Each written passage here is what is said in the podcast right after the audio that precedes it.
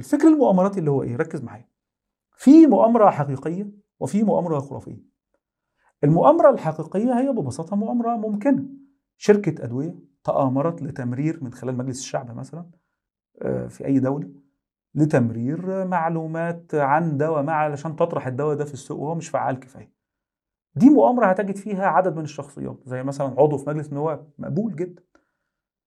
موظف ال HR في الشركة. مقبول. ضابط آه، في جهة ما آه، بوليسية ما مقبول. لأن الناس دي بتتآمر. دولة بتتآمر علشان تسرق غاز ولا بترول دولة أخرى. بتقوم عاملة اضطرابات سياسية فيها وتتدخل وبتاع. دولة بتتآمر على دولة لأن استقرار هذه الدولة سيؤثر على عدم استقرار دولة أخرى. مقبول إن ده يحصل. أنا مش ضد الفكرة دي.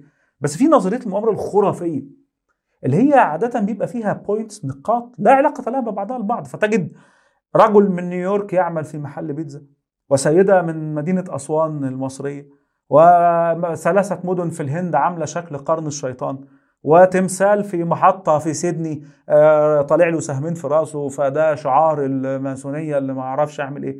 ف- ففاهم الفكرة إنه تجد ومارك زكربيرج ودونالد داك شخصية كرتونية وت- ومعرفش آه، ليو تولستوي الأديب العالمي وفجأة تجمع النقاط من أماكن متفرقة لا علاقة لها ببعضها البعض على أنها بتشير كلها إلى صدق هذه النظرية اللي بتقول إن في مجموعة من الأشرار الذين يريدون إنهاء الحياة على كوكب آه، آه، تماما وقتل سبعة مليار إنسان. وبالتالي آه، تجد في نظريات المؤامرة الخرافية روابط ما بين أشياء غير منطقية حاجات ملهاش دعوة ببعض مرتبطة ببعضها البعض بيجمعها الشخص في صورة سردية أو قصة واحدة علشان يؤيد وجهة نظره. وده اللي فتح معايا باب النقطة النفسية. وبعض الناس بيميلوا للفكر ال- اللي هو الاضطهادي ده اللي هو بيميل لتصور إنه في ناس بتحاول تخطط له علشان توقعه في مشكلة ما. ناس بتحاول في مخطط للسيطرة عليه.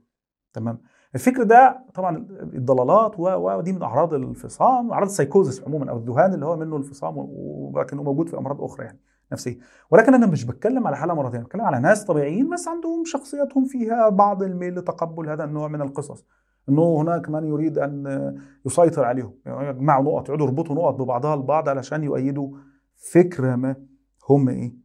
آه، مقت- مقتنعين بيه لكن ما اظنه ود- وده اللي هختم بيه يعني آخر أو أهم أسباب القناعة بنظرية المؤامرة هو انتشارها في سياق الاضطرابات المجتمعية. كانت بقى اضطرابات اقتصادية كانت اضطرابات سياسية كانت آه، اضطرابات عموما يعني اضطرابات اجتماعية. مجتمع بيتحول من صورة لصورة أخرى بيجري عملية تغيير كبيرة اللي عادة بناء على تغيرات اقتصادية وسياسية طبعا. تمام؟ في هذا السياق عادة بيميل البشر لأنهم آه، يفقدوا الاهتمام أو يفقدوا الإيمان أو القناعة بالمعايير السياسية بالمعايير ال- مش السياسيه بالمعايير الكبرى أو الأساسات الكبرى أو الأفكار الكبرى اللي أسسوا حياتهم عليها العالم كله حاليا يعني آه، آه، بيجري بي يعني في في سياق شبيه يعني مش بس حتى عندنا هنا في مصر أو الدول المجاورة للدول العربية يعني.